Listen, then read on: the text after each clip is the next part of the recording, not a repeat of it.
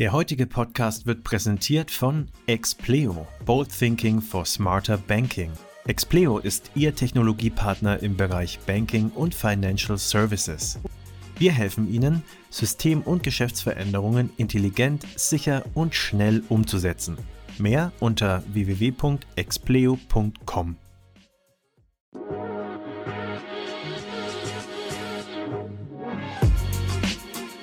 Payment and Banking, der Podcast aus der Mitte der Fin-, Tech- und Payment-Branche mit eurem Host Sebastian Celada Ocampo.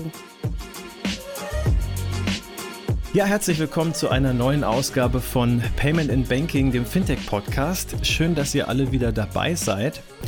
Diese Episode nimmt einen Artikel des Nachrichtenmagazins Der Spiegel als Aufhänger. Der hat neulich getitelt, wandelt sich der Bitcoin vom Friedensgeld zur Kriegswährung. Wir schauen uns deshalb an, warum der Bitcoin der Ansicht mancher nach eine Friedenswährung sein soll, ob er sich wirklich zur Kriegswährung entwickelt und ob mit Kryptowährungen die Sanktionen des Westens gegen Russland umgangen werden können.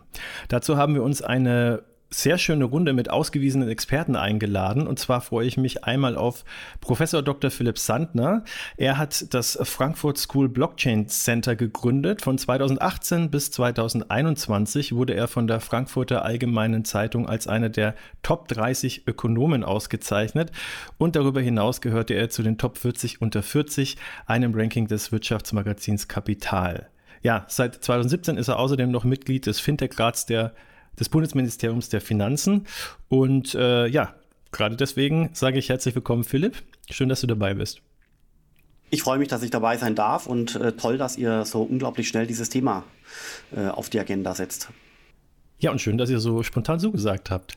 Und äh, wer auch spontan zugesagt hat, ähm, Alireza Siadat, er hat den Magister des internationalen Rechts und berät Banken, Finanzdienstleister, Kapitalverwaltungsgesellschaften, Fintechs und Startups zu aufsichtsrechtlichen Fragestellungen und hat sich unter anderem auf die regulatorischen Aufsichtsrahmen von Kryptowerten spezialisiert. Alireza ist außerdem Mitgründer und Vorstandsmitglied des in Luxemburg ansässigen Think Block Tank, welcher bei der Schaffung eines EU-weiten Rahmenwerks für Kryptowerte mitgewirkt hat.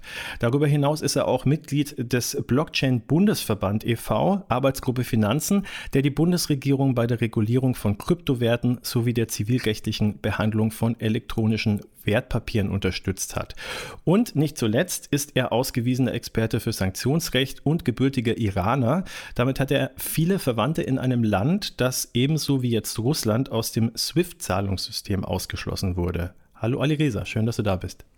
Hallo zusammen. Und last but not least begrüße ich Manuel Klein. Er ist Member of the Board der Moneytative e.V. Berlin und nicht zuletzt auch Podcast-Co-Host bei ähm, Bitcoin, Fiat and Rock'n'Roll, einem der größten deutschsprachigen Podcasts zum Thema Blockchain und Kryptowährungen. Hi Manuel. Hallo zusammen, danke für die Einladung. Gerne. Wir danken unserem Sponsor Via Fintech. Via Fintechs leistungsstarke API verbindet Unternehmen mit mehr als 20.000 Handelspartnerfilialen in Europa und bietet ihren Kunden innovative Finanzdienstleistungen direkt am Point of Sale.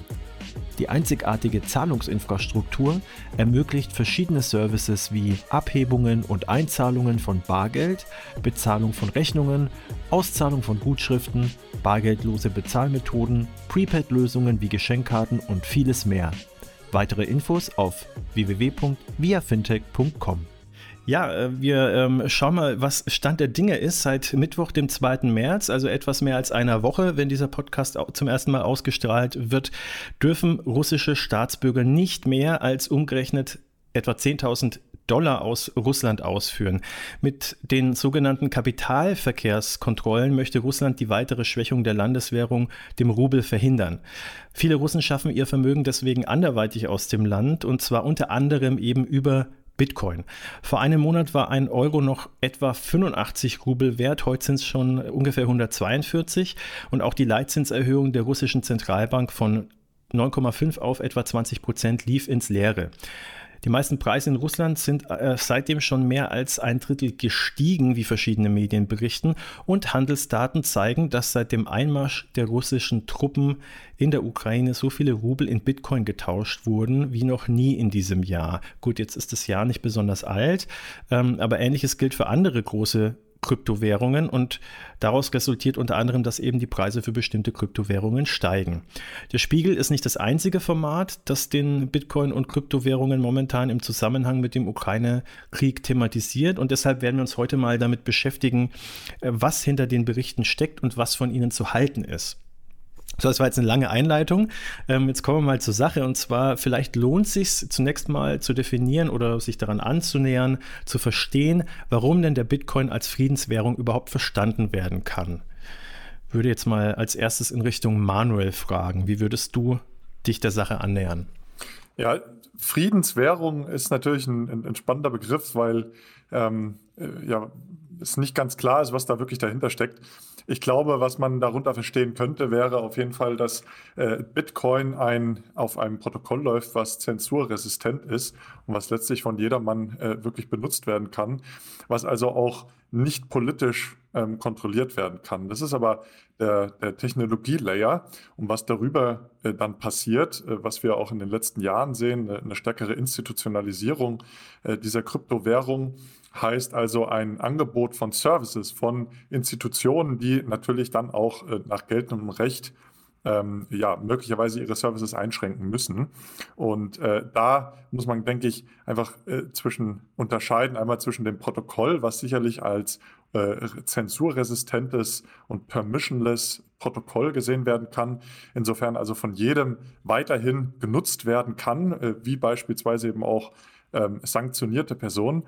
Aber jetzt in, in, im Zuge der Institutionalisierung der letzten Jahre hat sich das sicherlich gewandelt, weil man eben ja diesen, diesen, diesen Druck äh, verspürt als Institution, die Services anbietet, eben auch ähm, äh, nach geltendem Recht sich äh, ja, richten muss und auch äh, entsprechend handeln muss und also auch Sanktionen äh, letztlich äh, implementieren muss und somit auch den Zugriff auf ähm, die ja, Kryptowährungsbestände, die bei zentralen Institutionen liegen, ähm, äh, im Zweifel verweigern muss ja, oder, oder restringieren muss. Ähm, aber das verbinde ich auf jeden Fall mit dem Begriff Friedensgeld, dass man eigentlich ein, ein Geld hat, was apolitisch ist, was äh, nicht äh, sanktioniert werden kann, was nicht äh, äh blockiert werden kann. Ähm, ja, das mal so von meiner Seite. Ali Reza, äh, wie, wie würdest du es definieren? Ja, ich finde äh, deinen Ansatz, Manuel, schon sehr gut. Ähm, also ich glaube, das ist jetzt kein rechtlicher Begriff, dass man sagen könnte, Bitcoin ist eine Friedens- oder eine Kriegswährung. Äh, natürlich wollen die ja, Zeitschriften damit auch ähm, gewisse ja, gewisse Themen assoziieren. Ich würde das jetzt aber so, wie du das, Manuel, schon gesagt hast, durchaus vielleicht auch mit dem Gedanken der DLT, der Distributed Ledger Technology angehen und sagen, dass mit einer Währung, die auf der DLT oder auf der Blockchain basiert, wir keine Intermediäre haben und keine Abhängigkeiten und da auch weder politisch noch irgendwie regional abhängig sind und dementsprechend, äh, man möge sagen, wie die Schweiz neutral agieren können, ja, mit, mit, mit der Währung.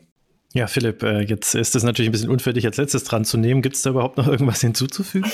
Also, nee, eigentlich nicht. Vielleicht, vielleicht noch ein ganz wesentlicher Punkt. Also, die, Fra die Leute fragen sich ja immer, wo ist denn der Nutzwert äh, von Bitcoin? Und einfach, um das nochmal ganz klar rauszuheben, der Bitcoin ist eine äh, Technologie, die in der Lage ist, eben durch eine Bewertung, die wir Menschen vornehmen, äh, Werte zu speichern. Also, momentan der, ist ja der äh, Bitcoin bei 40.000 US-Dollar. Und damit kann man äh, mit dem Bitcoin und der zugrunde liegenden Technologie eben Werte besitzen, transportieren und transferieren. Das ist jetzt nichts Neues. Was bei dem Bitcoin aber neu ist und wirklich aber auch brillant und genial ist, dass ich das tun kann in einer Form, dass mich niemand davon abhalten kann und es kann auch niemand unterbinden. Also wenn ich jetzt gerade äh, hier an äh, zu dieser Uhrzeit auf die Idee komme, nach Südkorea oder nach Japan äh, den Gegenwert von 5000 Dollar zu überweisen und ich habe das eben in Bitcoin vorrätig und ich habe Zugang zu meinem Bitcoin Wallet mit dem langen Passwort, also dem Private Key, dann kann ich diese Transaktion in das Netzwerk eingeben und niemand auf der gesamten Erde kann mich daran äh, hindern. Keine Bank, kein Staat, keine äh, Polizei, kein Finanzamt, gar niemand. Ich brauche Strom und ich brauche Internetzugang und ich muss mir das lange Passwort merken. Ich kann das lange Passwort wieder auch auf dem äh, Blatt Papier schreiben, aber mehr brauche ich nicht. Und das ist schon genial, weil damit ist eigentlich ähm, Bitcoin eben, wie das so schön heißt, zensurresistent. Ich würde es auch vielleicht auf Deutsch besser sagen, es erlaubt den unbedingten äh, Wertetransfer und auch den unbedingten Besitz. Und jetzt kann man noch eins draufpacken, das ist schon, schon genial. Wenn man äh, hier, wenn man zum Beispiel unerlaubt äh, als russischer Oligarch eine Yacht sitzt, besitzt und man kann das, das, den Besitz quasi feststellen, ja, ohne irgendwelche verschachtelten Tochterfirmen, dann äh, kann äh, der Staat aufgrund von den Sanktionen, äh, das wird der Ali Reza als Rechtsanwalt besser beurteilen können, dann kann der Staat äh, dem Oligarchen diese Yacht wegnehmen, haben wir ja auch schon äh, laut Pressemitteilung jetzt gesehen. Wenn ich aber Bitcoins besitze, dann gibt es quasi nichts, was ich wirklich äh, besitze in Form eines anfassbaren Guts, sondern was ich besitze, ist das Passwort zu meinem Wallet. Das ist quasi zum Beispiel ein, ein ganz langer Code oder zwölf Worte, 16 Worte, whatever, um das Passwort quasi zu definieren. Und damit kann niemand mir meine Bitcoins wegnehmen, weil die letztendlich das Ergebnis eines Gedankens äh, sind, nämlich der Gedanke, äh, dass ich das Passwort, den Private Key in meinem Kopf speichere. Damit ist Bitcoin nicht konfiszierbar. Das ist ganz faszinierend. Und äh, natürlich äh, klingt das jetzt im Licht dieser ganzen Sanktionen in irgendeiner Weise natürlich merkwürdig, warum man sowas braucht. Das liegt daran, äh, dass es merkwürdig klingt, dass wir hier in Deutschland und in Europa in einem Staat leben, der es äh, im weitesten Sinne gut mit uns meint. Ja, das, das ist ein Rechtsstaat. Wir können uns darauf verlassen, dass der Staat gut funktioniert und so weiter und so fort.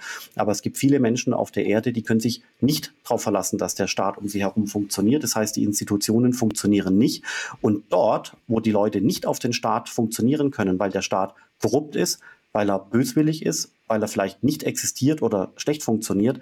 Genau dort bietet der Bitcoin ein äh, ganz, ganz, ganz interessantes Mittel an, um Werte zu besitzen ohne dass der Staat in irgendeiner Weise äh, damit was zu tun hat. Also das ist letztendlich erlaubt Bitcoin damit den absoluten Wertebesitz, wie sonst ehrlich gesagt nichts sonst auf der ganzen Erde. Das ist wirklich technisch brillant, wenn man das durchdenkt. Und äh, ich würde jetzt nicht sagen, dass der Bitcoin eine Kriegs- sondern eine Friedenswährung ist. Das ist aus meiner Sicht der, äh, der, der, das falsche Wort, äh, sondern es erlaubt letztendlich den unbedingten Wertebesitztransfer und äh, Transport in einer Weise, dass es nicht konfiszierbar ist. Das ist schon aus meiner Sicht unglaublich faszinierend. Also ich finde es auch ganz gut dargelegt. Ähm, die, die Wertung, die kommt ja dann sozusagen erst im nachfolgenden Schritt sozusagen. Ähm, und äh, je nachdem, äh, auf welcher Seite man steht und äh, welche Meinung man vertritt, findet man das eben jetzt äh, sehr positiv oder sehr negativ. Also ich habe mal eine Meinung rausgesucht, äh, die auch in dem äh, Artikel erwähnt wird, ähm, der sich dann mit dem Aspekt, wenn man es dann so ausdrücken möchte, Kriegswährung äh, sozusagen annähert. Und zwar hat die demokratische US-Senatorin Elizabeth Warren gesagt, Kryptowährungen, also Zitat, Kryptowährungen Kryptowährungen riskieren es, die Sanktionen gegen Russland zu unterminieren, sodass Putin und seine Kumpanen die ökonomischen Schmerzen vermeiden können. Zitat Ende. So, und jetzt äh, wollen eben äh, mehrere US-Senatoren vom Finanzministerium wissen, ob die Kryptoanbieter die Sanktionen auch einhalten, also äh, beispielsweise eben die, die Kryptobörsen wie Binance. Jetzt die Frage mal in die Runde. Sind Bitcoin und andere Kryptowährungen aktuell wirklich das Mittel der Wahl für Russen, um eben diese Sanktionen zu umgehen? Und wenn ja, für welche gesellschaftlichen Gruppen? Also Ali Reza, du bist ziemlich beschlagen, was Sanktionen angeht. Du hast dich damit auseinandergesetzt juristisch und ähm, du bist in einem Land geboren, das eben auch ähm, von Sanktionen betroffen äh, ist. Äh, es war äh, vor, ich glaube 2000, äh, ich müsste jetzt lügen, wann es war, ich glaube 2018 war es, ne? Mit dem SWIFT-Ausschluss. Ja, also der Iran ist schon seit äh, fast eine, eine Dekade, also schon seit über zehn Jahren sanktioniert. Ähm, Swift kann durchaus sein, dass es erst seit ein paar Jahren ist, aber ähm, Fakt ist, dass der Iran äh, ja als Vorzeigeland schon seit längerem abgekoppelt ist vom internationalen Zahlungsmarkt, vom internationalen Kapitalmarkt. Und äh, ich äh, habe das persönlich miterlebt, habe das aber auch in einer Beratungspraxis miterlebt, weil ich viele deutsche Institute, aber auch Exporteure, die hm, Lebensmittel, Medikamente in den Iran exportieren, auch berate. Und ähm, leider, leider, leider muss ich sagen, ähm, in der jetzigen Diskussion zu SWIFT und Sanktionen ähm, sind es leider Diskussionen von Personen, die keinerlei Praxiserfahrung haben. Also weder Praxiserfahrung im Sinne von, ob man mit einer Sanktionierung und einer SWIFT-Abkopplung ähm, die richtigen Personen trifft, noch äh, mit äh, Erfahrung, was es auf lange Sicht für die Bevölkerung bedeutet. Nicht nur für die russische Bevölkerung, auch für die Bevölkerung, die mit äh, der russischen Bevölkerung zu tun hat. Also man denkt zum Beispiel jetzt an uns, wenn wir jetzt nach Russland gehen und dort mit der Kreditkarte zahlen wollen oder dort an einem Geldautomaten Geld abheben wollen. Das wird auch nicht funktionieren. Das Schlimme ist allerdings ähm, der Irrglaube zu sagen, dass man mit einer Kryptowährung wie Bitcoin Sanktionen und unterlaufen würde oder Sanktionen umgehen würde. Die gleiche Befürchtung hatte man ja auch mit dem Iran gehabt.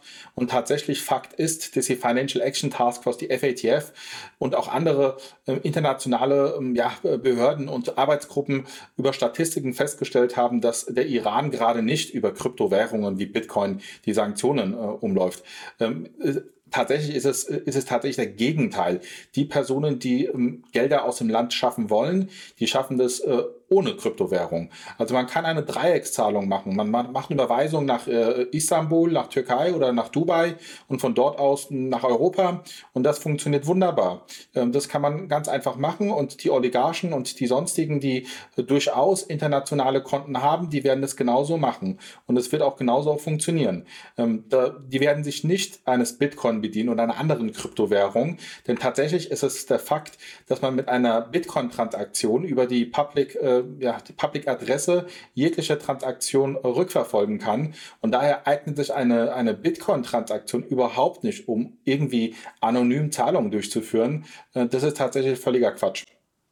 Philipp, ähm, wen äh, oder welche Schichten glaubst du äh, in Russland jetzt speziell treffen denn jetzt äh, diese Sanktionen am härtesten oder beziehungsweise anders gefragt, wer würde dann am ehesten auf solche Bitcoin-Transaktionen umschiften, weil wenn wir uns mal anschauen, also es ist ja dann schon so, äh, dass äh, die Kryptowährungen jetzt äh, eine, eine gewisse Beliebtheit haben und so ein bisschen wieder pieken in der Ecke. Ähm, wer deiner Meinung nach befeuert das?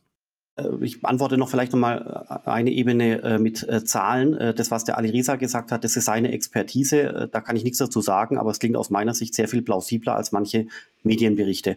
Wenn man, es gibt aber noch mehrere Gründe, warum der Bitcoin und Kryptowährungen sich nicht eignen, um damit Sanktionen zu umgehen.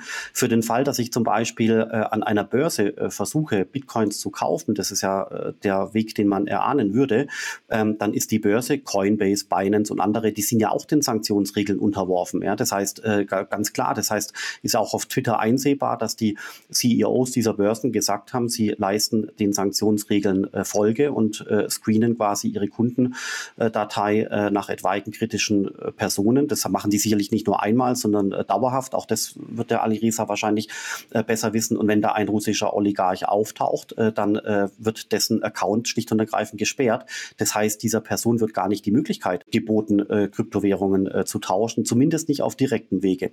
Dann weiter geht's. Wenn die Person dann doch in der Lage sein sollte, Bitcoins zu erwerben, dann kann sie mit den Bitcoins ja auch gar nichts anfangen, weil äh, wenn sie dann damit zum Beispiel eine Yacht kauft oder ein Haus oder äh, irgendwas anderes damit bezahlt, äh, dann auch da bitte Ali Reza noch ins Detail geht. Du bist der Jurist. Auch dann im Prinzip ist mit den Bitcoins hier in Europa, in Amerika kaum was anzufangen, weil zum Beispiel eine Kryptobörse, äh, die dann das zurückwechselt in Euro oder Dollar, ja auch wiederum äh, hinterfragen müsste, woher kommen denn die Bitcoins, aus welchem Ursprung äh, sind die. Das heißt, es ist der zweite Grund, warum das nicht funktioniert. Und der dritte Grund äh, ist quasi noch ähm, einer, der in dem Markt äh, begründet ist.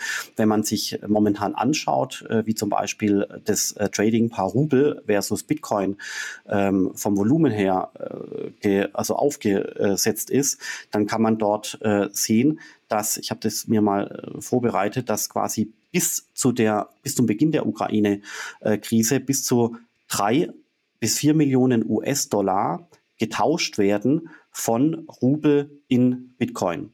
Also von Rubel in Bitcoin Gegenwert drei bis vier Millionen US-Dollar pro Tag. Und nach, der, äh, nach dem Beginn von der Ukraine-Krise ging das hoch auf 16 bis 20 Millionen pro Tag also Handelsvolumen.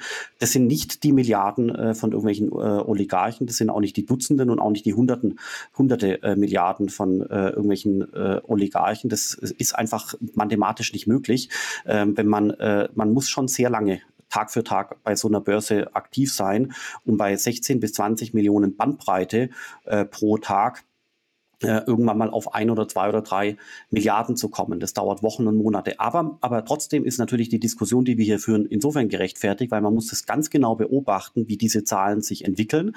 Und natürlich äh, ist potenziell ein Oligarch schon in der Lage, über einen längeren Horizont, also Monate hinweg, äh, Bitcoins zu akkumulieren und damit letztendlich Wert äh, aufzubewahren, der nicht konfiszierbar ist, Wert, der sogar auch noch äh, steigen äh, könnte, wenn der Bitcoin-Preis nach oben geht. Deswegen ist es mittel mittelfristig, langfristig definitiv was, was man beobachten muss, aber kurzfristig meiner Meinung nach nichts, äh, was man ähm, überschätzen äh, sollte. Die Zahlen, die ich jetzt gerade genannt hatte, die stammen von Binance, also von einer Börse, nicht von mehreren und betreffen äh, einerseits das äh, Trading-Paar Rubel in Bitcoin, aber auch Rubel in US-Dollar Stablecoin, in dem, in dem speziell, speziellen Fall Tether.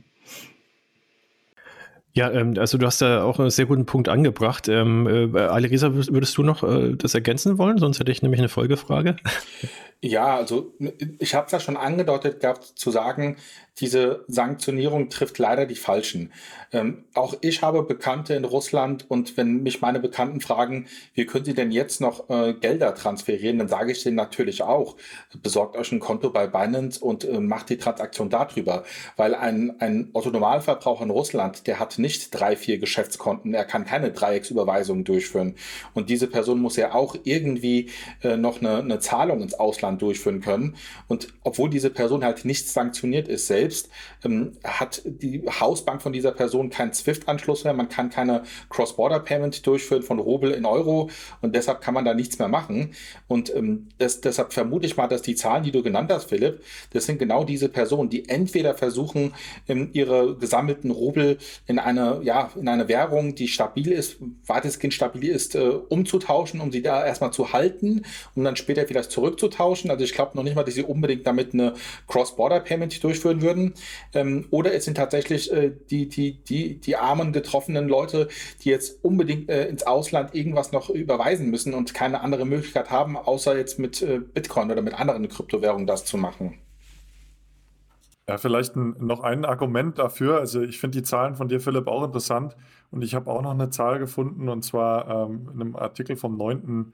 Ähm, März, also äh, noch gar nicht äh, lang her, wo man eben äh, auch äh, festgestellt hat, dass der durchschnittliche, die durchschnittliche Transaktionshöhe 580 US-Dollar umgerechnet waren.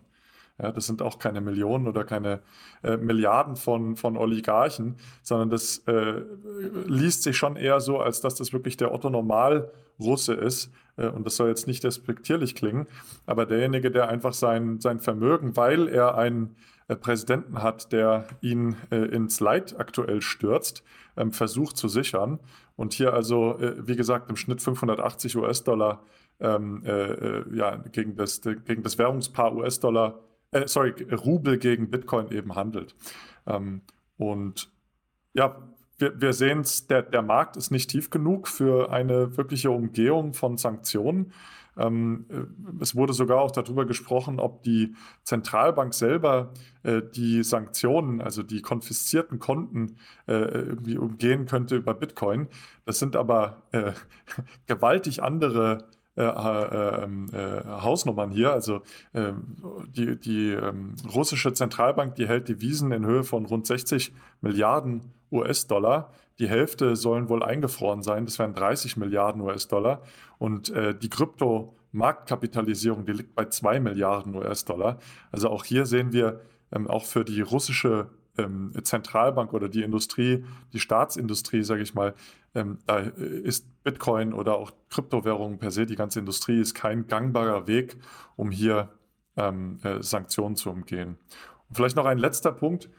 Ähm, ich glaube, wir, wir müssen auch unterscheiden zwischen dem ähm, Ausgrenzen der russischen Banken von SWIFT, was ja per se keine Sanktionen sind, sondern das ist einfach ein, ein äh, Abschalten von SWIFT. Das heißt, die können dieses Kommunikationsprotokoll SWIFT nicht mehr nutzen, ähm, die russischen Banken, und eben die konkreten Sanktionierungen, die ja ganz konkret gegen Oligarchen und auch ähm, Parteifreunde von Herrn Putin gehen. Und ähm, diese Sanktionierungen, wenn da diese sanktionierten Personen eben versuchen, über äh, zentrale institutionelle ähm, äh, Angebote von, von Börsen zum Beispiel ähm, eben ihre Kryptowährungen auszucachen, dann finden eben diese Bans statt. Dann äh, werden diese, äh, äh, diese Konten eingefroren oder die Oligarchen oder die betroffenen Personen können ihre Kryptowährung gar nicht mehr bewegen.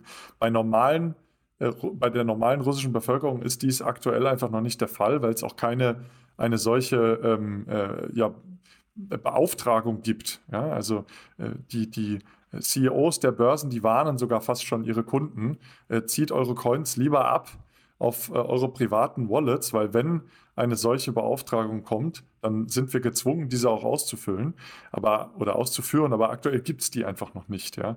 Und insofern, ähm, sobald äh, die, die äh, sanktionierten Personen ihre Kryptowährungen versuchen zu bewegen, insbesondere auf ähm, äh, zentrale Kryptobörsen, um möglicherweise auch ähm, ja, auszucashen und äh, das in Rubel oder US-Dollar zu konvertieren, dann würde es sofort geblockt werden. Und wenn Sie die Währung als äh, Zahlungsmittel benutzen, dann läuft der Empfänger natürlich auch äh, in die Gefahr, dass er mit seinen Beständen, die er dann von den sanktionierten Personen erhält, gar nichts anfangen kann, weil eben Analytics-Firmen wie Elliptic oder Chainalysis äh, bei jedem zentralen äh, Dienstleister sofort anschlagen würden und sagen würden, nein, also diese Funds, die kommen von sanktionierten Personen.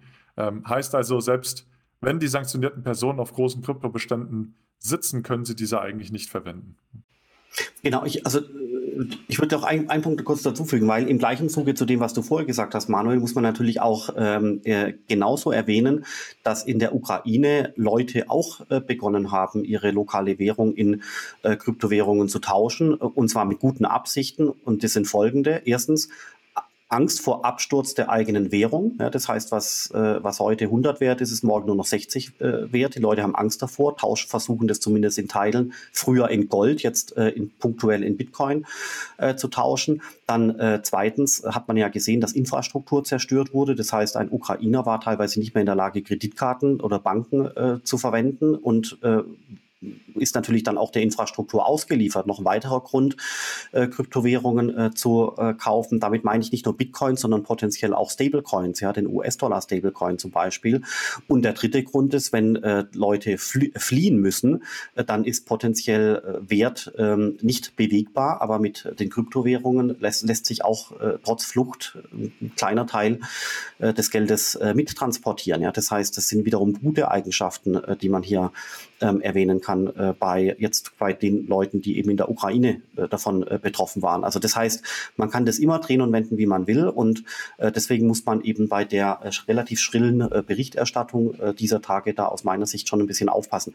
Ich würde gerne noch einen Punkt erwähnen, und zwar, wir haben jetzt natürlich immer aus unserer europäischen Perspektive, aus unserer deutschen Perspektive argumentiert. Und äh, das ist eben die Perspektive, von der die Sanktionen ausgehen, also hier Europa, äh, EU, Amerika und so weiter und so fort. Und da ist halt äh, dieser Staatenbund auf der einen Seite und Russland auf der anderen Seite. Ich glaube, das funktioniert genau dann immer gut, äh, sofern man Russland in der Lage ist, also wirklich international komplett äh, zu isolieren und sofern quasi dieser Staatenbund möglichst viele Staaten umfasst, die am gleichen Strang ziehen, sodass zum Beispiel auch eine Börse aus äh, einem kleineren Land, ja, Südafrika oder äh, irgendwo sowas, ja, dass die quasi eben auch äh, diesen Sanktionsregeln unterworfen ist. Aber was passiert, äh, wenn letztendlich sich äh, Länder nicht so richtig auf die eine Seite äh, schlagen wollen, sondern die stellen sich so ein bisschen in die Mitte oder sind vielleicht eher Russland nah, sodass quasi auf der anderen Seite so eine Art Staatenbund entsteht, sodass quasi Handel stattfinden kann äh, zwischen Russland und diesem Land zum Beispiel Kasachstan, Weißrussland, äh, gibt aber sicherlich noch andere äh, Länder, vielleicht auch äh, China. Äh, die, die Stellung von China ist ja noch nicht ganz äh, klipp und klar. Und für den Fall, dass quasi die, äh, die eine Schar von Staaten entstehen, äh, mit denen Russland Geschäfte machen kann in äh, stärkerem oder schwächerem Ausmaß äh, oder auch mit Staaten, die sich so ein bisschen neutral verhalten und sich gar nicht positionieren wollen, ähm, dann glaube ich, äh, werden Kryptowährungen äh, schon in der Tat wieder zu etwas, was man beobachten muss, weil dann natürlich äh, grenzüberschreitende Zahlungen gemacht werden können zwischen Russland und Kasachstan oder zwischen Russland und Nordkorea oder äh, irgendwelchen anderen Ländern. Das ist, das ist auch, auch ein Aspekt, ähm, den man äh, schon noch einbringen sollte. Das kommt aber darauf an, wie stark isoliert äh, Russland ist. Und da war ja auch, ist glaube ich, äh, sofern ich jetzt informiert bin, ähm, auch Iran ein anderes, andere, ein anderes Kaliber äh, gewesen damals, weil damals die ähm, Sanktionen ja primär von USA ausgegangen sind, aber gar nicht so sehr von Europa. Deswegen hat ja auch die deutsche Industrie, Maschinenbau und Co. versucht, irgendwelche Zahlungskanäle Richtung Iran zu finden, ähm, weil, man, weil man eben nicht den Iran derart, also wirklich im Konsens äh, isolieren wollte, wenn ich es jetzt richtig weiß, oder Alirisa, äh, im Vergleich zu dem, was jetzt gerade mit Russland passiert. Ja, Alireza, äh, gerne deine, äh, deine Einschätzung dazu. Ja, ich stimme dir voll und ganz zu, Philipp. Ähm, wir brauchen aber gar nicht so weit äh, fern zu schauen. Ähm, jetzt vor jüngst war ja der Präsident Bennett von Israel ja auch in Russland. Wir wissen alle, dass Israel noch eine sehr gute Beziehung zu Russland pflegt. Das hat auch mit dem Syrien-Konflikt etwas zu tun. Und ähm, das heißt, man braucht nur nicht mal, so wie ich es vorhin gesagt habe, bei so einer Dreieckszahlung nach Nordkorea zu gehen oder nach China. Man kann, wie gesagt, die Türkei, die ist da auch noch sehr neutral, Israel ist neutral. Man kann dort äh, Gelder hin transferieren aus Russland und dann von dort aus nach äh, Deutschland. Da würde keine deutsche Bank auf die Idee kommen, ähm, die Zahlung aus Israel äh, auf die Herkunft hin zu überprüfen. Die Zahlung wird angenommen. Und ähm, es gibt tatsächlich viele, viele Geschäftsleute aus Russland, äh, die entweder in Israel oder in Zypern oder in anderen Staaten ihre Geschäfte haben. Und genau über diese äh, Entitäten und über diese Konten werden sie ihre Zahlungen durchführen. Und von daher, wie ich ausgangs gesagt habe, ähm, der Vorwand, dass man mit äh, Kryptowährungen wie Bitcoin Sanktionen umgeht, ist meines Erachtens ähm, Nonsens. Insbesondere ja auch, weil es viel einfacher nachvollziehbar ist. Ne? So wie du gerade schon gesagt hast, die Banken würden im Zweifel nicht nachvollziehen, wo denn das Geld, was jetzt äh, aus Israel kommt, wirklich herkommt, ähm, sondern ähm, ja, würden die Zahlung akzeptieren. Wohingegen die Analytics-Firmen äh, auf der Blockchain, die machen genau diese Checks. Also es gibt so Scoring-Werte und dann wird also geguckt, naja, vor wie vielen Transaktionen ist denn letztlich eine Adresse involviert gewesen, die sanktioniert war oder die äh, eben einer sanktionierten Person gehört oder zugehörig ist. Und ähm, wenn, diese, wenn diese Anzahl von Blöcken oder Anzahl von Transaktionen, besser gesagt, äh, nicht besonders hoch ist, dann wird da eine rote Flagge angehen. Und dann heißt es, nee, wir dürfen diese Transaktion nicht akzeptieren. Also ich stimme dir da voll zu. Ich würde sogar noch einen Schritt weiter gehen, Manuel, äh, so in Richtung, was du gesagt hast, Philipp.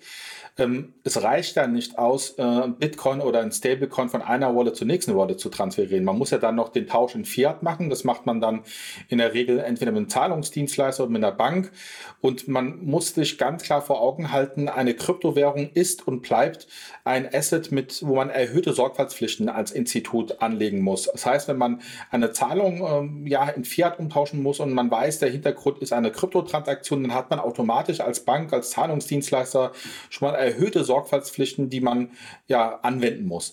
Wenn man dann noch herausfindet, dass die Transaktion nicht nur Krypto als Hintergrund hat, sondern sogar aus Russland stammt, dann kriegt man eine solche Kryptowährungstransaktion überhaupt nicht mehr in Fiat umgetauscht. Das macht keine Bank. Ja? Äh, deshalb ist es wirklich extrem schwierig, ähm, in Krypto zu tauschen und dann in Fiat umzutauschen in Europa. Ähm, das kriegt man meines Erachtens so gar nicht hin. Wir hatten jetzt vor allem eben die, äh, mal beleuchtet eben die äh, ja, Oligarchen und dann eben auch die einfacheren Leute, sage ich jetzt einfach mal. Ähm, wie schaut es denn bei Unternehmen aus, die Handel betreiben?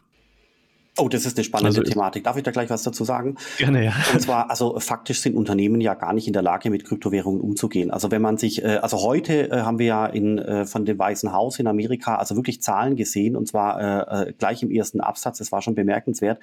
Ähm, 40 Millionen erwachsene Amerikaner besitzen Kryptowährungen, insbesondere Bitcoin und Ethereum, 40 Millionen. Das sind 16 Prozent der erwachsenen Bevölkerung. Das ist schon imposant. Also das hat mich selbst überrascht. Das sagt das Weiße Haus. Also das heißt, da werden auch keine Zahlen irgendwie künstlich runtergespielt, sondern 40 Millionen. Das ist quasi so viel wie halb Deutschland. Das ist schon, schon bemerkenswert, ja. Und äh, vor dem Hintergrund ist es, glaube ich, äh, sehr spannend, das zu vergleichen mit der Anzahl der Unternehmen, die Kryptowährungen besitzen oder mit Kryptowährungen umgehen. das würde ich mal äh, relativ äh, frech auf nahe 0 Prozent äh, ansetzen, äh, die äh, Wahrscheinlichkeit. Also es gibt sicherlich hunderttausende äh, Unternehmen äh, in äh, Amerika. Ich glaube, in Europa sind es so 300, 400.000 Unternehmen, wenn es mich nicht ganz täuscht. Das heißt, werden in Amerika auch so viele sein. Die Wahrscheinlichkeit, dass ein Unternehmen mit Kryptowährungen umgehen kann, ist ungefähr ganz nah bei 0 Prozent. Warum? Weil Kryptowährungen letztendlich ein Phänomen äh, ist, äh, historisch gewachsen für Privatpersonen, Individuen und äh, Unternehmen äh, aufgrund der Einbettung in die Zahlungssysteme mit IBAN-Konten, aber auch aufgrund der Regulatorik, auch aufgrund von äh, Managementstrukturen, Lerneffekten, Education und so weiter, äh, das Thema Krypto bei Unternehmen mit ein paar Ausnahmen natürlich noch keinen Fuß gefasst hat. Das, und da wird Russland ehrlich gesagt auch keine Ausnahme sein. Wie, wie siehst du das, Manuel? Würde ich voll zustimmen. Also insbesondere dieser Infrastrukturgedanke, der einfach fehlt bei den Unternehmen, äh, wird sicherlich Unternehmen davon abhalten, jetzt auf die Schnelle äh, eben Kryptowährungen äh, als, als Alternative nutzen zu können. Der nächste Punkt ist dann natürlich auch, naja, Sie müssten sich diese erstmal kaufen und dann müssen Sie Abnehmer für diese Währung finden. Und das darf man auch nicht vergessen. Wir befinden uns immer noch in einer äh, Ökonomie, die als ähm, Rechnungseinheit nicht den Bitcoin hat, sondern den Euro. Äh, das heißt, klar, man kann dann äh, bilateral Geschäfte vereinbaren, dass man sagt, komm, lass uns doch in Bitcoin abwickeln und du äh, kümmerst dich dann einfach darum, dass du dir diesen Bitcoin dann wieder auscashst in deine lokale Währung äh, oder in Dollar. Das mag in gewissen Bereichen funktionieren, wenn man ganz besonders gute Geschäftsbeziehungen hat und der äh, äh, Empfänger dieser Zahlung auch äh, tech-affin ist und sich das zutraut. Aber da verringert sich wahrscheinlich nochmal die Wahrscheinlichkeit äh, und die Anzahl der Unternehmen, die das wirklich können. Heißt, äh, es ist nicht nur äh, das einzelne Unternehmen, was eben bereit sein muss, einmal inhaltlich, aber auch technisch sich die Kryptowährung zu kaufen und als Zahlungsmittel zu nutzen und verwahren äh, können muss, sondern eben auch der Empfänger. Genau, und an dem, äh, da kann ich noch was äh, hinzufügen. Ich wurde kürzlich gefragt, äh, ob das äh, wahrscheinlich ist, dass man, äh, dass Putin die gesamte russische Währung jetzt auf äh, Kryptowährungsinfrastruktur umstellt.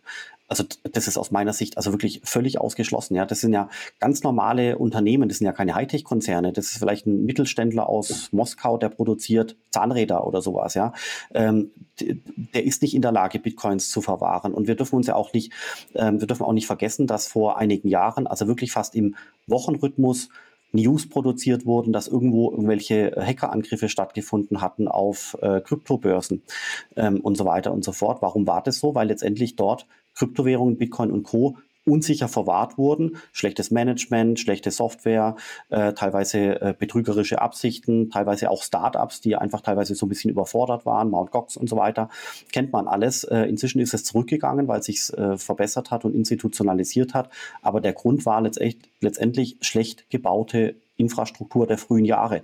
Wenn ich jetzt den Maschinenbauer, der Zahnräder produziert in Moskau, äh, bitte, dass er ab jetzt die Rechnungen in Bitcoin notieren soll und er hat ein Wallet und so weiter und so fort, ähm, das wird nicht funktionieren. Da kommen sofort äh, Hacker und äh, legen den lahm, nehmen ihm die Bitcoins weg und so weiter und so fort. Und deswegen macht äh, diese, diese These, dass jetzt quasi die Wirtschaft umgestellt wird auf Bitcoin, die macht aus meiner Sicht also am allerwenigsten Sinn.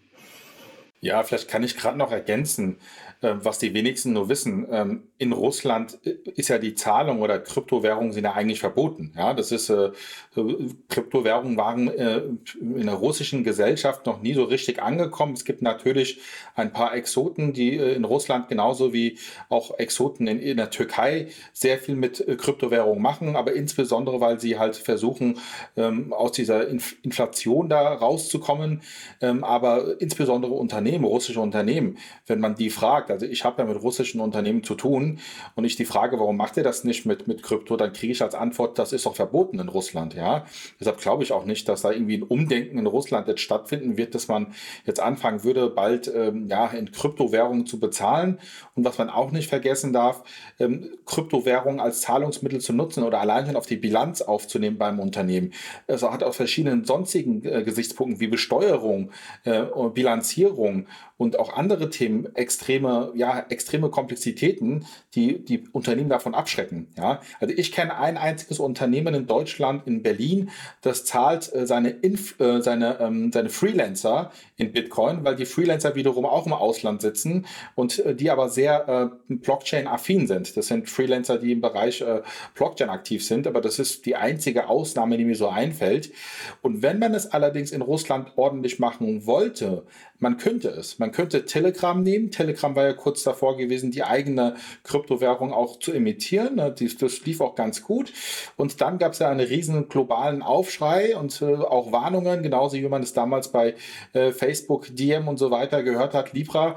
Ähm, und dann hat ähm, ja Telegram dieses Projekt eingestellt. Aber theoretisch und technisch gesehen könnte Telegram von heute auf morgen über den Telegram, über die Telegram-Kanäle auch eine Kryptowährung etablieren und als Zahlungsmittel für den ja, russischen Autonomalverbraucher einführen. Äh, Philipp, lass uns mal das Gedankenspiel äh, fortsetzen oder Manuel, äh, du hast dich jetzt gerade so schön unmuted, wie ich gesehen habe. Ähm, was, was würde es denn bedeuten, wenn Telegram so einen Schritt durchziehen würde aus deiner Sicht? Äh, also ich habe zwei äh, konkrete Gedanken dazu. Einmal äh, das, die App Signal die hat ja äh, eben eine Kryptowährung jetzt schon live, die funktioniert auch schon. Ähm, die kann, der, der, Token, der kann gekauft werden auf äh, Börsen und dann auf das Wallet in der Signal-App transferiert werden. Also das müsste man eigentlich mal jetzt tracken. Das wäre ja ganz spannend, ähm, ob die Nutzung da auch gerade in Russland irgendwie hochgeht. Allerdings, und das ist mein zweiter Gedanke dazu, ähm, gibt es ja eigentlich insbesondere dadurch, dass ähm, Russland ja auch ein alternatives Messaging-System ein äh, nationales Messaging-System hat äh, für die russischen Banken, eigentlich keine Notwendigkeit, dass die Bürger an sich ähm, auf ein äh, alternatives Bezahlmedium umsteigen müssen, denn die sollten ja weiterhin eben von äh, Bürger zu Bürger, aber auch von Bürger zu Unternehmen ihr Geld transferieren können. Die sind ja nicht abhängig von SWIFT, äh, insofern als dass die Zahlungen intern innerhalb von Russland ähm, äh, abgewickelt werden. Ähm, ähm, und äh, genau, das, das, das, sind zwei Gedanken, die mir durch den Kopf gingen. Aber klar, äh, so, eine, so, eine, Kryptowährung, die über ähm, Messaging-Dienste abgewickelt werden kann, äh, kann natürlich auch ein einfacher Use Case sein, um ähm, ja, internationale Zahlungen tätigen zu können. Ich, ich finde das ein ganz spannendes äh, Szenario, muss, muss ich schon sagen. Aber da muss man auch sagen, wäre das wirklich schlimm, äh, weil ähm, ich kann, also Russland hat 140 Millionen Menschen, das äh, sind ja nicht alle äh, kleine Putins, äh, sondern das sind äh, Leute, die wollen auch in Frieden äh, einfach ihre Familie aufziehen und einfach in Ruhe gelassen werden. Das sind jetzt wirklich nicht äh, immer äh, die Leute, die wir äh, jetzt in der Putins Anhängerschaft äh, sehen dass sich dann dort so eine Art alternative Zahlungsinfrastruktur, also ganz normaler Zahlungsverkehr herausbilden könnte. Warum nicht? Aber wir sind ja eigentlich gestartet und deswegen, ich glaube, das darf man das, das darf man das Thema nicht außer Acht äh, lassen von dem, was technologisch möglich ist. Wir sind ja gestartet mit der Frage äh, Sanktionen und zwar genau wie der Ali Reza das gesagt hat. Die Sanktionen müssen ja nicht 140 Millionen Russen äh, treffen und deren tagtägliches äh, Leben und äh, Brot und Butter, äh, sondern es geht ja darum, ähm, die Führungsklicke äh, letztendlich äh, zu identifizieren und lahmzulegen. Und äh, deswegen glaube ich, muss das ehrlich gesagt gar nicht schlecht äh, sein, wenn so eine Art Zahlungsnetzwerk äh, für die Bevölkerung äh, entstehen würde mit all seinen Konsequenzen. Das heißt ja nur lange nicht, dass der äh, Oligarch äh, da seine äh, 20 Milliarden äh, dort äh, bewegt, würde ich mal sagen. Ich habe heute gelesen, dass äh, Europa auch Probleme hat, äh, das Eigentum von Oligarchen zu identifizieren, weil das eben verschachtelt ist in zahlreichen Firmen, Treuhandverhältnissen, äh, alles Mögliche, so dass quasi gar nicht so einfach festgestellt werden kann, was besitzt denn der Oligarch eigentlich in Italien oder in Deutschland und die Yacht und so weiter und so fort. Wem gehört die eigentlich? Gehört die wirklich dem Oligarch oder sind da komplizierte Strukturen dazwischen geschaltet, die sich tolle Rechtsanwälte ausgedacht haben? Ich glaube, solche Sachen sind äh, mindestens genauso äh, diskutierenswert äh, in den Medien als äh, quasi äh, die, wie gesagt, vorher schon äh, zitierte schrille Attacke auf die Kryptowährungen. Da gibt es quasi schon Probleme, wo bei anderen Bereichen sehr viel mehr im Argen liegt. Aleresa, wie ähm wie scharf ist dieses äh, SWIFT-Messer, dieser Ausschluss von Russland vor, äh, vor dem Hintergrund, auch jetzt mit den Erfahrungen, die man äh, in Iran sammeln konnte über die letzten Jahre?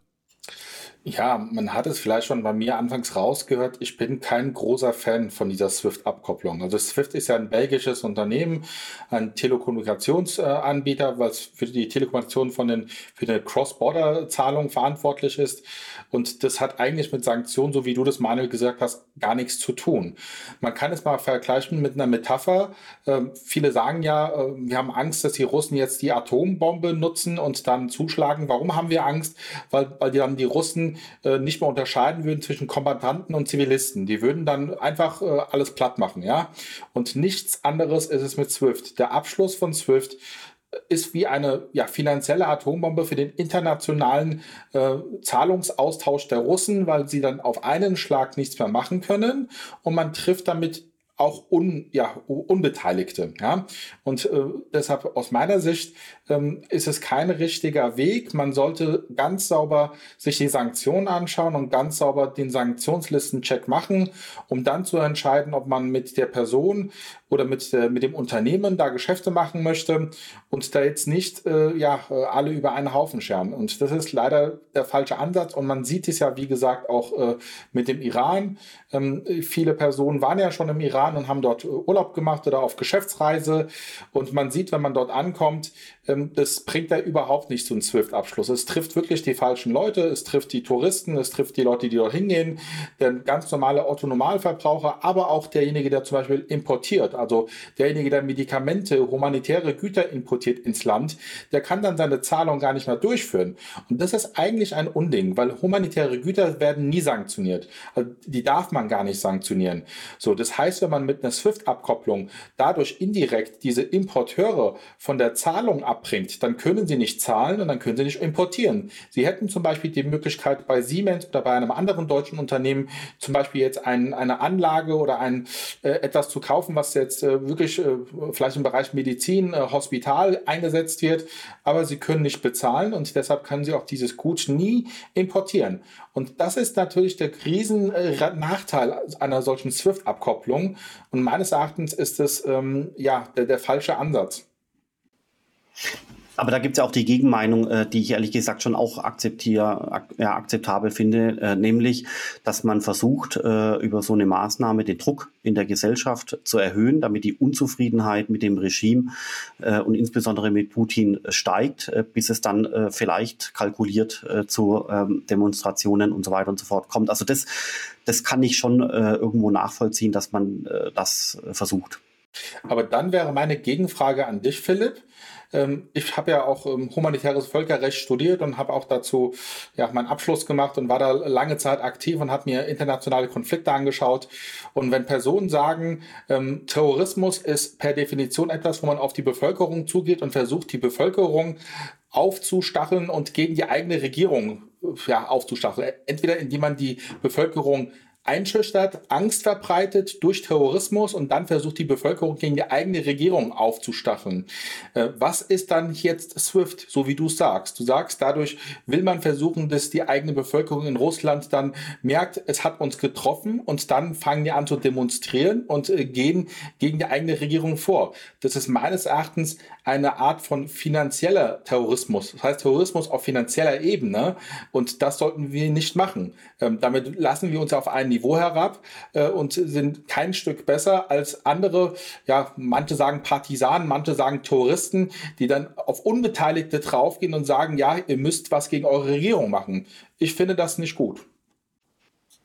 Also ich, ich würde sagen, es ist definitiv, also auch wenn es ja nicht äh, ähm, wirklich so in den Mund genommen wird, aber es ist definitiv eine Art äh, der Kriegsführung. Natürlich keine mit, mit Waffengewalt, aber natürlich ist äh, in dem Fall eine Sanktion eine Art der, der Kriegsführung mit eben anderen Mitteln. Ähm, die Frage ist natürlich, äh, was, was sind die Alternativen? Da würde ich jetzt auch mal ganz bewusst in die Runde stellen. Ähm, was wären denn oder gibt es eurer Ansicht nach überhaupt Alternativen, äh, scharfe Schwerter, die man benutzen könnte als Alternative beispielsweise zum SWIFT-Ausschluss, die äh, gezielter die äh, Personen treffen, die Kreise treffen, die man treffen möchte, ohne da die äh, Bevölkerung leiden zu lassen, in, in Russland jetzt speziell? Also mein Bauchgefühl ist, dass da auch der Ali Reza äh, der Experte ist, ehrlich gesagt. Also bei mir ist meine Domäne ist Blockchain Bitcoin. Äh, das äh, versuche ich äh, zu beherrschen. Äh, wenn ich äh, meine, wenn ich diese Domäne verlasse, muss ich sagen, dass andere Leute da wahrscheinlich äh, mehr Ahnungen äh, haben, ähm, wie man ähm, bestimmt, äh, welche Sanktionen man exakt quasi im, also wirklich nadelstichartig äh, machen kann. Ali Reza, ich glaube, das musst du beantworten. Ja, ich bin jetzt auch kein, kein, kein Staatsmann oder Politiker, aber man kann ja sich mal so ein bisschen umschauen, wie es die anderen machen. Ich bin äh, grundsätzlich kein großer Fan von, von der US-Regierung, aber das, was sie jetzt durchgezogen haben, mit einem geraden Cut zu sagen, wir beziehen kein Gas mehr, kein, kein Erdöl, also keine Lieferung mehr aus Russland, das wäre ein erster Schritt. Also wenn man das machen will, dann macht man es konsequent. Natürlich hat das für uns enorme Nachteile, weil wir aber auch abhängig sind. Aber wenn man das konsequent machen will und da jetzt nicht äh, subjektiv entscheidet, was einem selbst für das eigene Geschäft das bringt, dann muss man da ansetzen. Da trifft man die russische Regierung direkt und zwar genau diejenigen, äh, die, die, die Oligarchen, die da auch äh, ja, Umsätze machen, ja, wirklich das, das Geschäft direkt kappen, ja. Ähm, und ansonsten natürlich natürlich auch größere sonstige Projekte, die wir jetzt gar nicht so auf dem Radar haben. Ähm, jeder redet von Nord Stream und solchen Sachen, aber es gibt auch andere größere Projekte, wo viele große Banken involviert sind in einem Konsortium mit äh, russischen Banken, die äh, finan gemeinsam finanziert werden. Wenn man da einfach mal einen harten Cut macht und sagt, wir machen gar nichts mehr, ähm, dann äh, würde man, glaube ich, äh, da schon viel bewirken. Äh, und zwar mehr als äh, mit einem SWIFT-Ausschluss oder SWIFT-Abkapselung. Also ich, ich glaube, ich stimme dem zu. Es gab jetzt ja auch äh, Berichte, wonach bestimmte Firmen wie zum Beispiel Pepsi und war eine ganze äh, Wolke von Logos, äh, die dann gesagt haben, sie ziehen sich aus dem russischen Markt zurück. Das ist, äh, das ist schon bemerkenswert, äh, was, wie, wie schnell das ging, innerhalb von zehn Tagen quasi den kompletten Rückzug aus so einem Markt ähm, zu, anzuordnen für Dutzende von Firmen. Das geht, glaube ich, in die Richtung, die der Alirisa gesagt hat. Und vielleicht zu dem, ähm, was, äh, was du auch gesagt hast, Alirisa, äh, das sehe ich auch so. Richtig konsequent wäre es eigentlich, drüber nachzudenken, möglichst schnell, am besten sofort, auch wenn es unangenehm wird, vielleicht auch unmöglich ist, die Energielieferungen aus Russland zu stoppen und damit eben auch die Überweisungen. Ich habe gelesen, dass Tag für Tag 200 Millionen Euro von Deutschland nach äh, USA äh, fließen, um letztendlich äh, das Gas und das Öl zu bezahlen. 200 Millionen pro Tag, das ist quasi ungefähr eine Milliarde äh, in der Woche. Äh, und das Geld landet ja eben gerade nicht bei der Bevölkerung, sondern äh, bei äh, dem Staatsoberhaupt, bei den Oligarchen, bei den Industriellen, bei den Ölfirmen, bei dem korrupten Apparat und so weiter und so fort. Das heißt, Tag für Tag 200 Millionen in diese Richtung äh, ist wahrscheinlich tatsächlich zu viel.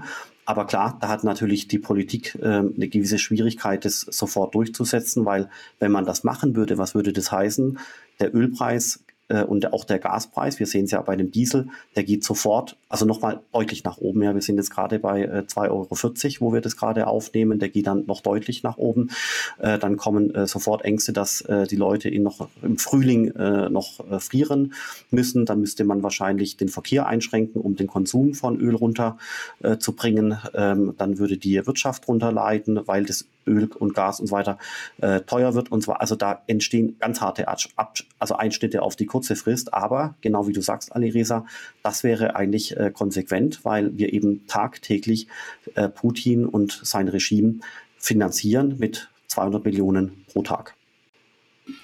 Ja, Christian Lindner hat ja deswegen auch äh, unter anderem dann von den erneuerbaren Energien als äh, Friedensenergien dann äh, gesprochen. Ähm, ich würde jetzt mal ganz unelegant den, äh, die Brücke wieder zurückschlagen zu äh, Krypto und Bitcoin, also so dem, dem Ausgangspunkt. Ähm, und zwar ähm, äh, es gibt ja auch Leute, die äh, Kryptowährungen als Friedensgeld bezeichnen, unter anderem eben der Mitgründer von äh, Kraken, Jesse Powell, ähm, der äh, das unter anderem in einem Tweet eben als Friedensgeld und Geld des Volkes bezeichnete ähm, und sich da auch nochmal versichert hat, also dass man jetzt auf den Autonomalverbraucher bezogen natürlich äh, sich keine Sorgen machen muss, dass da irgendwas eingefroren wird. Also ist auch nochmal festgehalten, dass da eben die die Börsen ähm, da, wie ihr es gesagt habt, den äh, Regulierungen oder diesen Sanktionsbeschlüssen äh, äh, äh, unterstehen im Grunde. Ähm, äh, was ich aber auch interessant finde, und da äh, gehen wir mal Richtung Ukraine noch zum Schluss. Ähm, es gab äh, einen Softwareentwickler, der ähm, auf Twitter seinen Followern ähm, ja den Aufruf mitgegeben hat, Kryptospenden im Rahmen der ähm, Hashtag Unchain Ukraine Kampagne äh, zukommen zu lassen. Und äh, selbst die ukrainische Regierung selber hat dazu aufgerufen, ihr eben Kryptogeld äh, zu spenden oder zukommen zu lassen. Ähm, und insgesamt sollen jetzt also genau will ich mich jetzt nicht festnageln, aber das ist so ziemlich der aktuellste Stand über äh, diverse Initiativen, darüber eben ungefähr 30 Millionen US-Dollar äh, in Krypto an die Ukraine geflossen sein. Äh, da wären wir jetzt sozusagen wieder bei diesem Begriff, wenn man ihn denn wählen möchte, äh, Friedensgeld, beziehungsweise in dem Fall wird er ja dann auch äh, für den guten Zweck benutzt. Die Frage jetzt in die Runde, also warum eben einerseits äh, ist da Krypto ähm, der, das Mittel der Wahl und ähm, ja, ähm, wie, wie wird sich das eurer Meinung nach weiterentwickeln? Ich, ich weiß gar nicht, ob man in dem ähm, Prozess, also ich finde es wahnsinnig spannend, was da passiert ist, aber ich weiß gar nicht, ob man da noch von Friedenswährung oder Friedensgeld sprechen kann, weil de facto, also es gab ja unterschiedliche äh, Spendenaufrufe, einmal eben auch von der Regierung, die ihre Public-Adressen ge gepostet hat, auch als QR-Code. Das heißt, man konnte hier jetzt wirklich aus Deutschland, äh, wenn man wollte, letztlich äh, diesen, diesen Krieg unterstützen. Ja? Das heißt, also man hat eine Seite im Krieg unterstützt. Ähm, und äh, was äh, offengelegt wurde auch, dass da wirklich auch Waffen von gekauft wurden. Ähm, da gab es noch eine DAO, die letztlich auch ähm, äh, Gelder eingesammelt hat. Und äh, du hattest es auch gerade gesagt, Sebastian, ähm, unter diesem, ich, ich, weiß nicht mehr genau, wie sie sich genannt haben, irgendwie Free, äh, Free the Nation oder irgendwas, äh, eben auch Gelder eingesammelt haben, die also ganz konkret ins Militär geflossen sind. Ja? Und äh, also ich finde das schon beeindruckend äh, und bemerkenswert. Klar, die Technologie ermöglicht es, praktisch ein Crowdfunding, ein direktes Crowdfunding ganz effizient durchzuführen. Dadurch, dass man äh, keinen Intermediär mehr dazwischen hat, sondern man stellt praktisch einfach seine Adresse ins Internet und sagt, überweist uns, wenn ihr äh, glaubt, dass wir äh, hier in dem Konflikt die Betroffenen sind und äh, äh, wir wollen uns also mit eurem Geld praktisch aufrüsten. Ähm, ja, es ist, ist, glaube ich, ethisch eine ganz schwierige Frage. Will man das machen? Will man da einen Krieg mitfinanzieren? Äh, solche Möglichkeiten gab es eigentlich noch nie, äh, bevor, äh, also vor, vor diesem Konflikt. Es gab zwar immer so Kriegsanleihen, die an die eigene Bevölkerung verkauft wurden, aber nun können also auch Ausländer sozusagen direkt äh, äh, Kriegsfinanzierer spielen und werden. Ähm, also ich finde das eine beeindruckende eine Entwicklung auf jeden Fall. Ob das gut oder schlecht ist, das will ich gar nicht beurteilen. Ali Gräser? Ja, wie, was wir hier sehen, ist halt wieder der, der, der Fakt, dass man hier keine Intermediäre hat. Also bei einem normalen Spender hat man irgendwelche Initiativen, die dann die Spenden einsammeln. Viele trauen sich da gar nicht zu spenden, weil die nicht wissen, wie viel von meiner Spende kommt an, wie viel von meinem Geld kommt an. Äh, und hier hat man halt eine Möglichkeit, direkt zu spenden. Da hat man einen Intermediär raus. Äh, diejenigen, die mit Kryptoaffin sind, die machen das direkt. Man hat ja auch NFTs gesehen, die an die Adressen geschickt wurden. Ist auch ganz spannend. Ähm, und ähm, deshalb denke ich, ist es jetzt auch ganz äh, populär momentan, ja. Ähm, ich würde aber nicht so weit gehen, das als ähm, äh, als Friedenswährung zu bezeichnen, also weder als Friedens- noch als Kriegswährung. Ähm, ich würde das eher nüchtern sehen und tatsächlich äh, zu sagen, ähm, ja, das ist halt eine, eine, eine Art, eine, ein Medium, wo man halt jetzt hier verschiedene Vermögenswerte transferieren kann, ohne Intermediäre und es funktioniert sehr gut. Das funktioniert 24-7. Ähm, die Kosten sind relativ gering, es geht sehr schnell und äh, der Spender oder derjenige, der das, die Zahlung macht, der hat es selbst in der Hand. Genau, vielleicht auch noch ein Aspekt von meiner Seite. Also das ist, ich, ich wie der Manuel das sagt, äh, mit einer moralischen äh, Wertung muss man da aufpassen, weil das eben auch ganz neu ist. Sowas gab es äh, in dieser Größenordnung noch nie. Aber technisch gesehen ist es bemerkenswert und auch faszinierend, dass quasi ein Ad-Hoc-Crowdfunding möglich ist, wo das Geld jetzt losgeschickt wird. In, innerhalb von einer Stunde ist es äh, am Ziel angekommen, wohingegen mit tradierten Hilfsorganisationen ähm, die Hilfestellung teilweise Wochen oder Monate dauert, bis das tatsächlich vor Ort ankommt.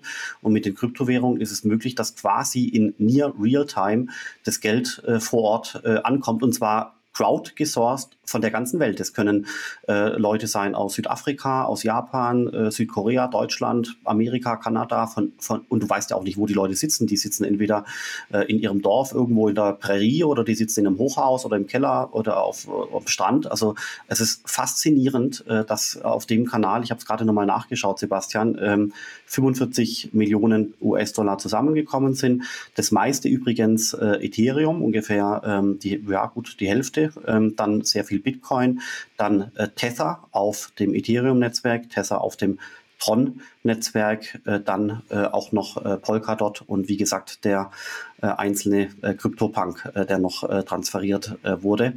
Und äh, es ist technisch faszinierend, es ist bemerkenswert, es ist schwierig, das zu bewerten, weil es sowas noch nie gab. Das ist alles ganz neu.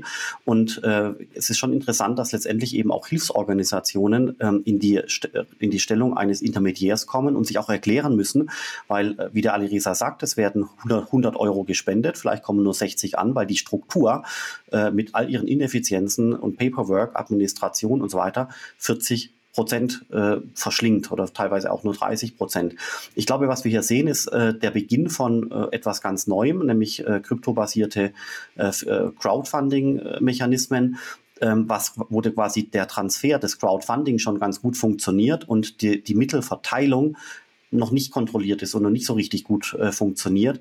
Ich habe jetzt gerade mal so kurz äh, drüber nachgedacht, aber müsste man noch äh, weitaus tiefer drüber nachdenken, ob quasi das Gegenstück zu dem erfolgreichen Crypto-Funding auf der Empfängerseite so eine Art DAO-Struktur wäre, die das Geld genau dann weiterreicht, wenn in irgendeiner Weise ein Konsens äh, von einer äh, Gruppierung von äh, Leuten erfolgt, äh, um quasi genauso schlank wie das Geld eingesammelt wird, das Geld weiterzureichen, wenn bestimmte Proposals oder sowas gemacht werden, äh, wo dann äh, im Sinne äh, von so einem Art Multisig-DAO-Verfahren die äh, Gelder weitergereicht werden, wenn bestimmte Kriterien äh, eingehalten werden. Das wäre letztendlich das, äh, das saubere, ja, ja, na, Gegenstück zum schon erfolgreichen Eingang des Geldes. Gibt es aber noch nicht meines Erachtens. Manuel, weißt du da mehr?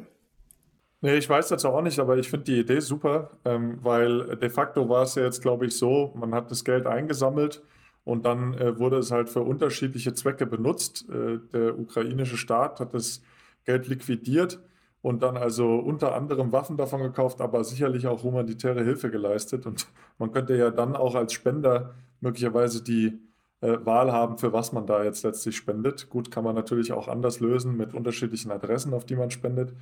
Aber ja, die Technologie ermöglicht also eine, eine stärkere Automatisierung und äh, eine äh, sehr viel stärkere Transparenz, die wir einfach aktuell nicht haben. Ich würde jetzt, äh, weil wir langsam zum Ende kommen, noch mal eine Frage stellen und ähm, als jemand, der jetzt nicht so äh, viel Expertise auf dem, also bei weitem nicht so viel Expertise auf dem Gebiet hat, äh, wie ihr jetzt zum Beispiel, würde mich aber trotzdem mal interessieren, ähm, wie würde die Situation ausschauen, wenn Russland jetzt eine eigene digitale Zentralbankwährung hätte. Also China hat ja eine, würde das in irgendeiner Hinsicht einen Unterschied machen in der aktuellen Situation, was Optionen angeht, was Sanktionen angeht. Also ich glaube, das könnte man vergleichen wie mit äh, der Telegram-Diskussion äh, vorher, dass quasi so ein eigenes Zahlungsnetzwerk entsteht. Ob das jetzt privat betrieben ist oder durch eine Zentralbank, gibt es natürlich schon Unterschiede, ganz klar, da ist der Manuel äh, der Experte. Ähm, aber so vom Mechanismus für den Endverbraucher mit einer App, äh, wo Geld ein- oder ausgeht, ist es wahrscheinlich ähnlich äh, wie mit dem Telegram-Modus. Man muss aber dazu sagen, dass äh, die Entwicklung einer CBDC nicht über Nacht äh, geschieht. Das haben wir auch in China gesehen. Äh, China war, äh, soweit ich das weiß, acht Jahre damit beschäftigt. Jetzt haben die eben schon 2014 begonnen, so dass sie jetzt eben auch schon fertig sind, so dass das System so langsam äh, erfolgreich in Betrieb äh, gehen konnte. Das heißt, äh, selbst wenn Russland jetzt ganz schnell beginnt, sowas zu implementieren, wird es immer noch Jahre brauchen, bis so eine Infrastruktur äh, steht. Ähm, mit, ähm, deswegen glaube ich, ist es äh, durchaus auch nochmal erwähnenswert, dass man hier China ganz besonders äh, beobachten sollte, weil China hat äh, seine Infrastruktur mit dem digitalen Yuan jetzt mehr oder weniger live geschaltet. Es wurden Transaktionen gemacht mit äh, Dutzenden von Millionen Menschen, um das System quasi zu testen. China hat über eine Milliarde Bürger. Auf so eine Größenordnung ist es ausgelegt. Man kann auch mutmaßen, dass es ausgelegt ist für weitaus mehr äh, Leute, äh, für den Fall, dass eben der digitale Yuan auch in Afrika oder in anderen Ländern potenziell eingesetzt werden könnte, konjunktiv, weil das äh, nirgendwo so steht. Das sind jetzt Vermutungen. Und insofern äh, könnte natürlich äh, China sehr unkompliziert äh, die russische Bevölkerung äh, einbinden. Also das sind ganz extreme Mutmaßungen. Sowas steht nirgendwo in irgendeinem Dokument im Internet. Aber ich glaube, es ist ganz interessant, äh, einfach darauf hinzuweisen, dass man genau darauf achten muss, wie sich China in diesem Konflikt stellt, weil dadurch eine eigene Währungsinfrastruktur für Russland geschaffen werden äh, kann, wenn, wenn Russland quasi unter äh, die chinesische Infrastruktur äh, schlüpfen dürfte. Aber wie gesagt, also das ist wirklich mit, einem, mit einer ganz geringen Wahrscheinlichkeit versehen. Alles äh, Mutmaßungen, es gibt keine Berichte, keine Spekulation, gar nichts, sondern es sind nur Überlegungen, wenn dann, die dazu führen sollen, dass man einfach die Stellung von China ganz genau beobachten muss. Da noch irgendwelche Gedanken dazu, Alireza? Ja, ich wollte eigentlich nur ganz kurz ergänzen zu dir, Philipp. Ich sehe das wie du auch. Ähm, ich vermute, so ein russischer CBDC würde nicht viel bringen. Ähm, man kann ja auch äh, über die Sanktionen die russische Zentralbank sanktionieren. Also die, die Frage ist, was bringt denn so ein, so ein russischer CBDC? Für den, für den nationalen Zahlungsverkehr sehr wahrscheinlich gar nichts, weil da kann man immer noch mit Rubel zahlen. Ähm, es würde, glaube ich, auch nichts bringen, für, um die Währung zu stabilisieren, weil der russische CBDC würde ja auf den Rubel aufgesetzt werden, selbstverständlich. Und für den äh, internationalen Zahlungsverkehr ähm, würde es, glaube ich, auch jetzt keine Erleichterung bringen. Da kann man dann auch einen US Tether nehmen oder einen sonstigen Stablecoin, der äh, ja die Vorteile gibt, die man bräuchte für eine grenzüberschreitende Zahlung. Wir haben vorhin schon darüber gesprochen, dass man natürlich auch für eine Transaktion einen Gegenüberpart braucht, einen Empfänger der Transaktion. Und wir haben ja eben über äh, die Situation gesprochen, in welcher die Zentralbank Russlands eben auch eine CBDC ausgibt, ein, eine äh, digitale Währung. Und solange es hier keinen Empfänger gibt, der bereit ist, diese digitale Währung zu empfangen, dann kann Russland natürlich auch damit nicht viel anfangen. Und das ist im Prinzip genau dieselbe Diskussion, ob das Ganze jetzt kryptobasiert ist oder ob es über normales Account-basiertes Geld äh, äh letztlich äh, äh, abgewickelt wird.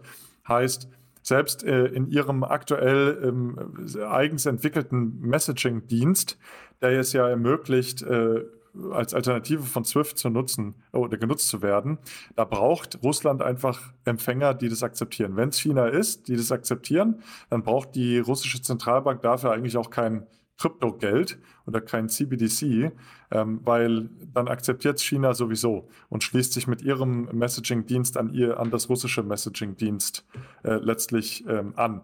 Und klar, also eine, eine, eine Kryptowährung, eine CBDC der russischen Zentralbank würde vielleicht den Transfer der Währung nochmal vereinfachen, äh, weil es einfacher auch über Grenzen äh, transportier, äh, äh also den, den Transport ermöglichen würde. Aber nichtsdestotrotz, die erste Hürde ist einfach die Akzeptanz. Und da ist einfach die Frage, ja, welches Land akzeptiert dann diese äh, russische Währung beziehungsweise Zahlungen über das russische äh, Messaging-Netzwerk?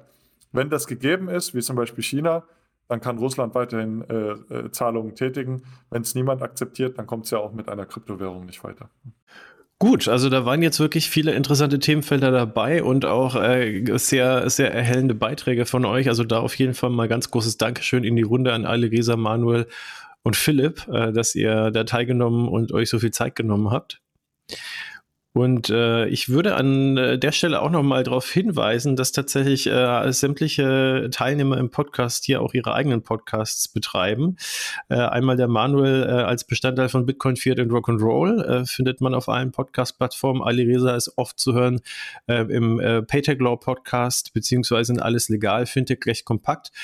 Und Philipp Sandner hat mit Block 52 auch einen großen äh, Podcast, äh, den ihr auch wie alle anderen gerne abonnieren könnt und äh, Like-Bewertungen da lassen könnt, falls euch die Podcasts gefallen.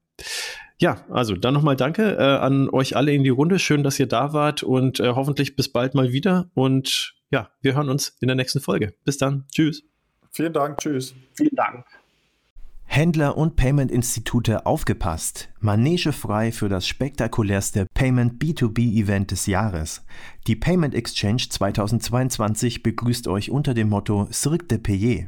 Am 31.03. und 1.04.2022 wartet im Tippi am Kanzleramt in Berlin eine Welt zwischen Traum und Realität. Payment-Zirkus vom Feinsten mit erstklassigen Speakern aus Payment und Handel und fantastischen Show-Acts. Beste Information und perfekte Unterhaltung garantiert.